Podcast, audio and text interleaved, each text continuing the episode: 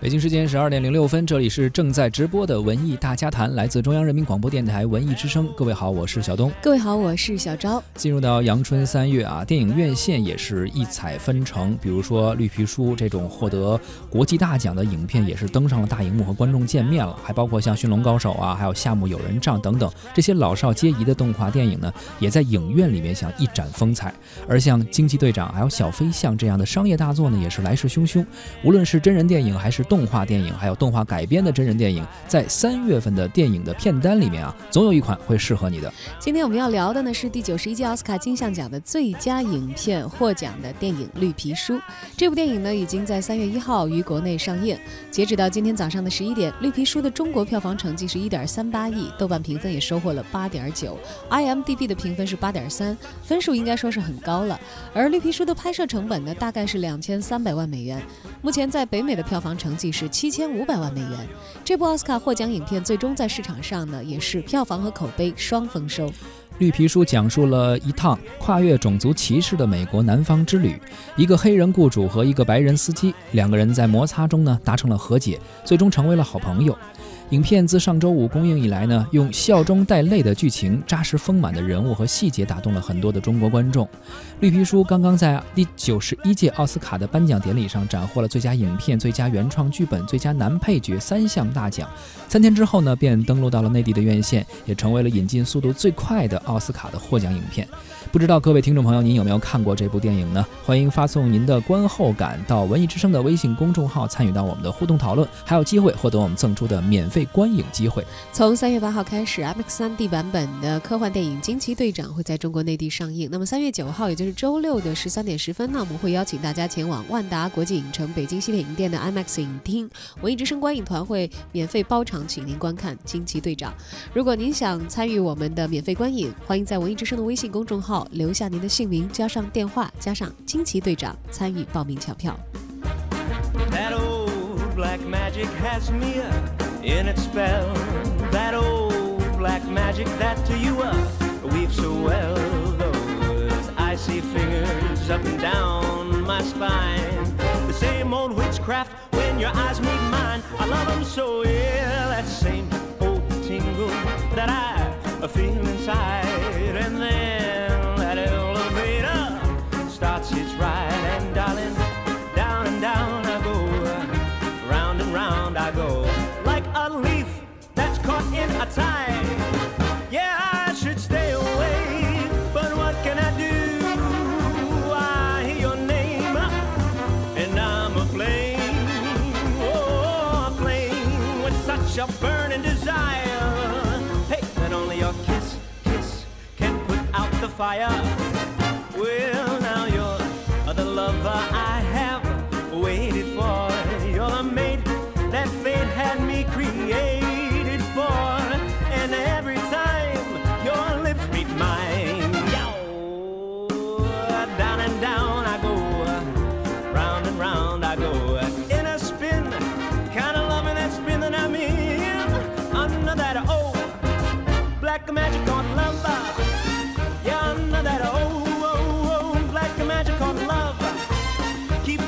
Love the black old magic.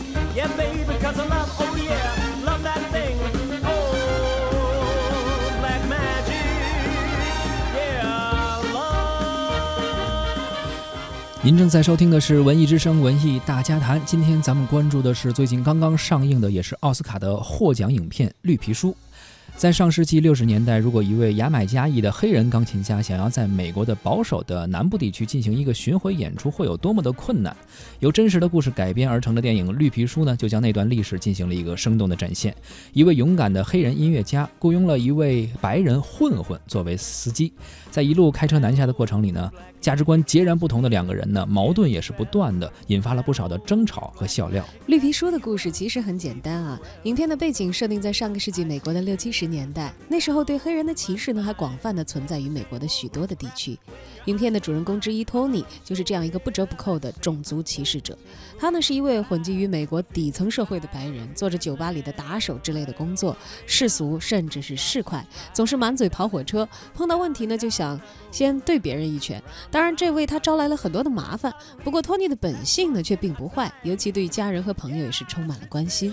就是这样一个角色啊，托尼这样一个内心对着黑人是有一些抵触情绪的家伙，却因为很多的巧合，哎，最主要可能还是为了权，为了钱哈，生活所迫，他不得不。去为一位黑人雇主去当两个月的司机，而这个黑人的名字呢，叫做唐啊，也被人称为唐雪莉博士，就是这位音乐家。托尼和唐的会面呢，充满了戏剧性。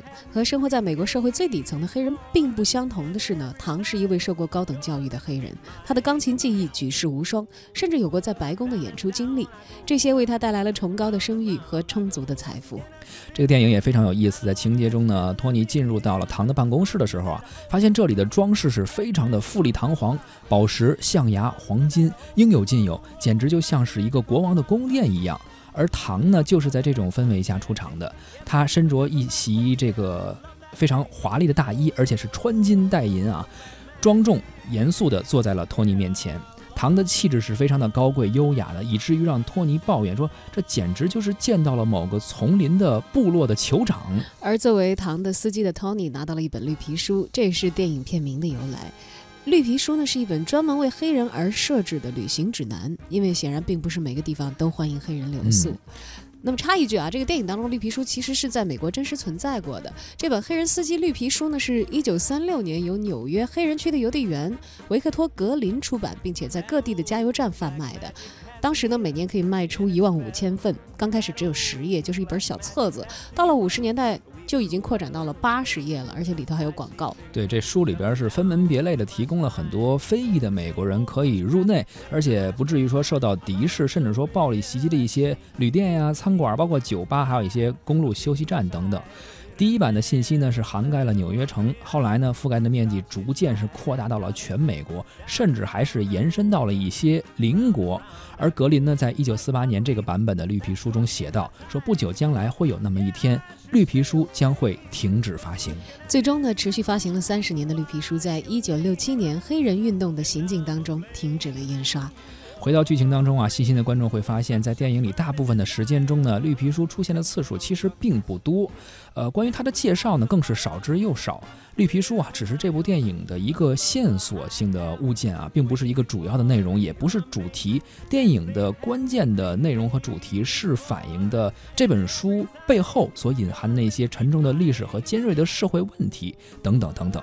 同时呢，电影本身的处理方式啊，这个剧情里面就充满了难得一见的温暖与轻盈。而这种温暖与轻盈呢，被两位主角展现的也是淋漓尽致。我们似乎看到了在那个时代黑人和白人之间少见的那种淳朴的友谊，种族和阶层之间的差异让他们的生活啊，让他们这种感受从陌生到熟悉，而公路也成为了他们彼此相识相知最好的见证者。影片当中呢，有一个片段是让人记忆非常深刻的啊，拿起鸡腿就啃的这个司机 Tony 呢，和从来没有吃过穷人食物并且小心翼翼品尝炸鸡的糖。他们呢构成了一幅强烈对比，但是又无限和谐的画面。那种简单的快乐呢，其实，在那一刻是超越了种族、超越了阶层和一切将人们隔开来的偏见啊，在那个画面里是显得非常单纯而美好的。呃，这个堪称经典，其实也有点像以前泰坦尼克号里头这个杰克叫露丝吐痰呢啊。这个独立个体的惺惺相惜，往往并不是因为这个身份地位、国籍、族裔，而是那些发自人类本性的东西，才拉近了人和人之间的距离。没错，这个确实有一点感觉身份错位的效果啊。呃，一个优雅而且道德自律极高的黑人，还有另外一个是粗鄙不堪还有点爱占便宜的白人。这种在我们传统观念里，在那个时代好像看来，这个他们的身份应该不应该是这样的一个安排，反而好像有些反了。但是，哎，这种效果呢，也正是影片带给观众很多乐趣的一个地方，也正是来源于这种身份的错位吧。影片呢要讨论的深刻主题也是这种身份的错位。那接下来呢，我们来听一听影评人韩松洛对于这部影片的观后感。大家好，不知道大家有没有去电影院看电影《绿皮书》呢？这个电影上映四天之后，收获了一点三亿票房。当然，这个成绩跟那些超级英雄片比起来是有差距的，但是跟同类的剧情片比起来，它又好太多了。而且呢，还有上升的趋势。那这个电影为什么会有这样的成绩呢？我觉得首先它是有奖项的加持。在前不久的第九十一届奥斯卡金像奖上，他一共获得了五项提名，包括最佳影片、最佳男主角、最佳男配角、最佳原创剧本，还有最佳剪辑。最终呢，他获得了最佳影片和最佳男配角的大奖，可以说是非常的不容易了。因为同一届呢，还有一些非常强的竞争对手，比如《罗马》。啊，当然，他获得的奖项不只有奥斯卡，还有在第七十六届金球奖上，他也获得了很多的提名，并且呢，最终获得了最佳男配角和电影类的最佳音乐喜剧片的奖项，还有第七十二届英国电影学院奖、第四十三届多伦多国际电影节奖等等吧，可以说是获奖累累。那这个电影为什么会得到这么多奖项的肯定和加持呢？首先是因为它真的有一个非常强大的故事，一个非常棒的设定。一个黑人音乐家，还有一个白人的街头混混，因为机缘巧合踏上了同一趟旅程。这两个人的身份设定还有性格设定本身呢，就蕴含着强大的矛盾和对立。然而呢，他们在这个旅程中又达成了非常深切的了解。两个人呢，都深切地了解到了对方的处境以及造成这种处境的原因，而目睹了这个旅程的我们，也从中得到了不少的启发。这种矛盾对立的人物设定啊，就是蕴含着强烈的戏剧性，但是呢，他们的表达呢，却又是非常的平静的，非常隐忍的，甚至让人感觉到是有一点压抑的。但就是在这种平静。隐忍甚至压抑中呢，两个人的内心都袒露无遗，而他们所在的时代还有他们的处境也袒露无遗。这是一种最好的写故事的方法。有了这样一个故事，其实这个电影已经成功了一半。更何况呢，两位主演的表演也非常的精彩，不管是维果·莫腾森还是马赫沙拉·阿里，他们呢都恰如其分地展现了他们的演技，而且呢。在这样一个隐忍、平静而且有点压抑的故事里呢，用他们不动声色的表演啊，演出了两个人的特有的性格和内心深处的波澜。但是呢，这些优点在同期竞争奥斯卡的其他电影上其实也具备，比如《宠儿》、比如《罗马》，都有着扎实的剧本和精彩的演出。而《绿皮书》更胜一筹的地方在于，它有着强烈的观念，这种观念又是和我们整个世界。当下的局势，还有我们从这种局势中所感受到的恐慌、焦虑和不安是紧密相关的。所以说啊，其实所有的故事归根到底，不光是叙事的艺术，也是一种观念的艺术。而绿皮书呢，把这两个要素完美的结合在了一起。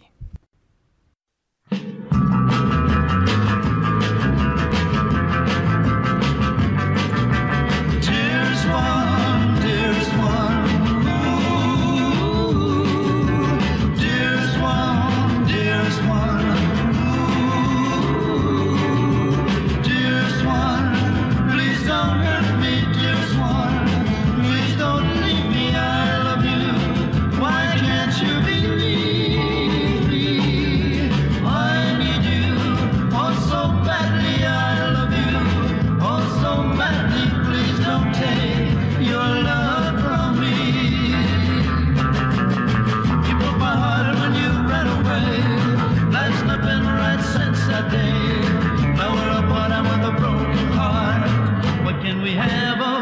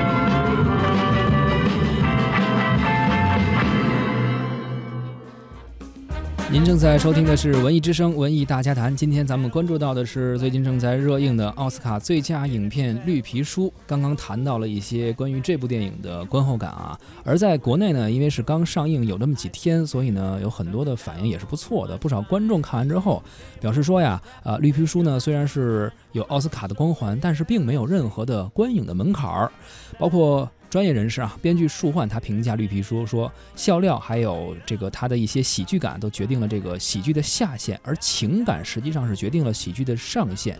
他他认为这个绿皮书的上限是极高的，冲破了喜剧的天花板。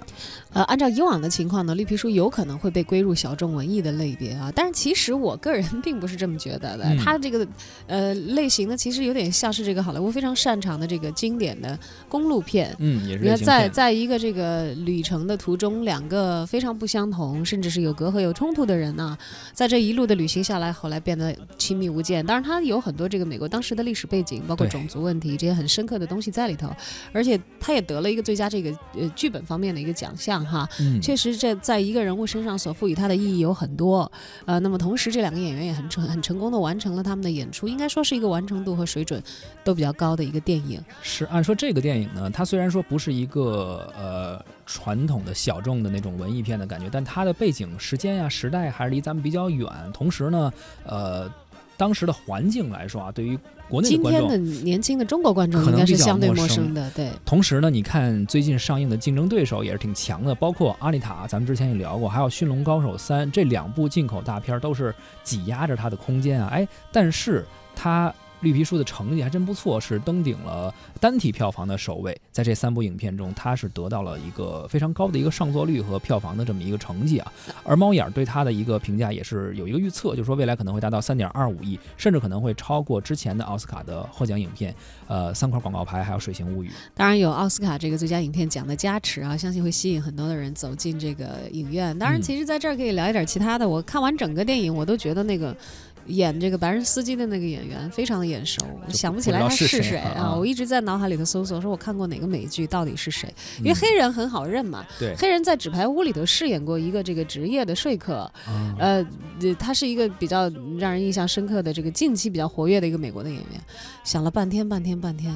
结果后来呢？这个我因为在在在这个跟我先生一起看的这个电影，看完了以后呢，他就自己搜了一下，说：“哎呀，曾经出演《指环王》，我才反应过来，哎呀，人王阿拉贡的演员，就当时没有看出来是谁啊？就中年发福了，确实形象变化比较大。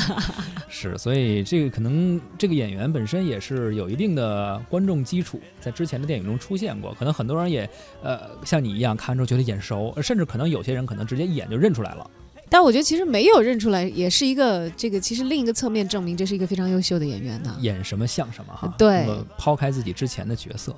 当然了，这个现在《绿皮书》才刚刚上映，才几天啊？你说这个现在来预测它整体的票房收益呢？可能还仅仅是大家都来预测一下吧啊！当然大家都有偏好，这个三月呢确实适合大家看的这个电影的类型也有很多，大家可以自由的选择。而且奥斯卡电影其实以前获奖的很多作品啊，虽然口碑不错，但是在国内的市场反响并不是太好。比如说一二年当时上映的奥斯卡最佳影片《国王的演讲》，内地票房才有六百多万。呃，但所以说成绩一直大家不是特别看好，说奥斯卡获奖的最佳影片能够在国内的票房很好。但是这一次《绿皮书》起码这个起点还是不错的啊，到现在好像是今天截止到今天已经有大概是一点一点三八亿的一个票房成绩了，而且未来预测可能还会再往上走一走，所以也也期待吧，看看《绿皮书》能不能够打破一下过去几年这个奥斯卡电影票房成绩不好的一个。怪圈儿啊！对，当然我们也知道这个电影当中这个感情线其实是挺重要的一件事情。它这个里头倒是对于这个，呃，男女之间的情感这个琢磨非常的少，因为这个里头就是这个白人司机是这个有家室的嘛，跟他的妻子啊，而且感情戏其实对戏的都很少，他更多的是讲的这个双男主他们之间的这个呃情感的这个成长，然后互相打破隔阂，然后达成理解。结合多年前这个呃大家都很熟悉的经典电影《与与人的路子》，其实是有点像的，你看都是公路片啊，但。当然，那个是兄弟情，这个是两个男人之间的情谊。其实我个人还是推荐大家去看一看的，因为里头塑造的这个获得了这个奥斯卡最佳男配的呃。哎，男配是是白人还是黑人？忘了。就是那个黑人演员呢，其实他塑造的那个艺术家的形象，由于他是艺术家，又很有说服力。他的很多的这个技术细节是很过硬的，而且在这个电影里头所选择的他的演出场次的这些经典的音乐，也是非常的贴合这个。电影的需求，同时有着极高的艺术水准的，所以其实还是很享受音乐的选择，同时也对于剧情的推进也非常贴合哈。嗯嗯。而且说一个很有意思的事儿，就是因为这里边有一个桥段，就是吃那个炸鸡的桥段啊。啊，很多人看完这电影之后，然后特别想吃炸鸡，说你最好是抱着炸鸡进影院是吧？对，然后还有人说，哎呀，这个兄弟之间、朋友之间没有什么矛盾，是一顿炸鸡解决不了的。包括我听说好像还有电影院说是跟这个门口的一些炸鸡的品牌的店进行合作，说好像在那儿是买电影票怎么优惠买炸鸡啊，还是怎么样，可以带着炸鸡去看电影，这也是一些电影上映之外的小花絮。对，不要饿着肚子去，这是给大家的看绿皮书的建议。好了，上半时段就聊到这儿，下半时段小赵和小东继续和您聊文艺。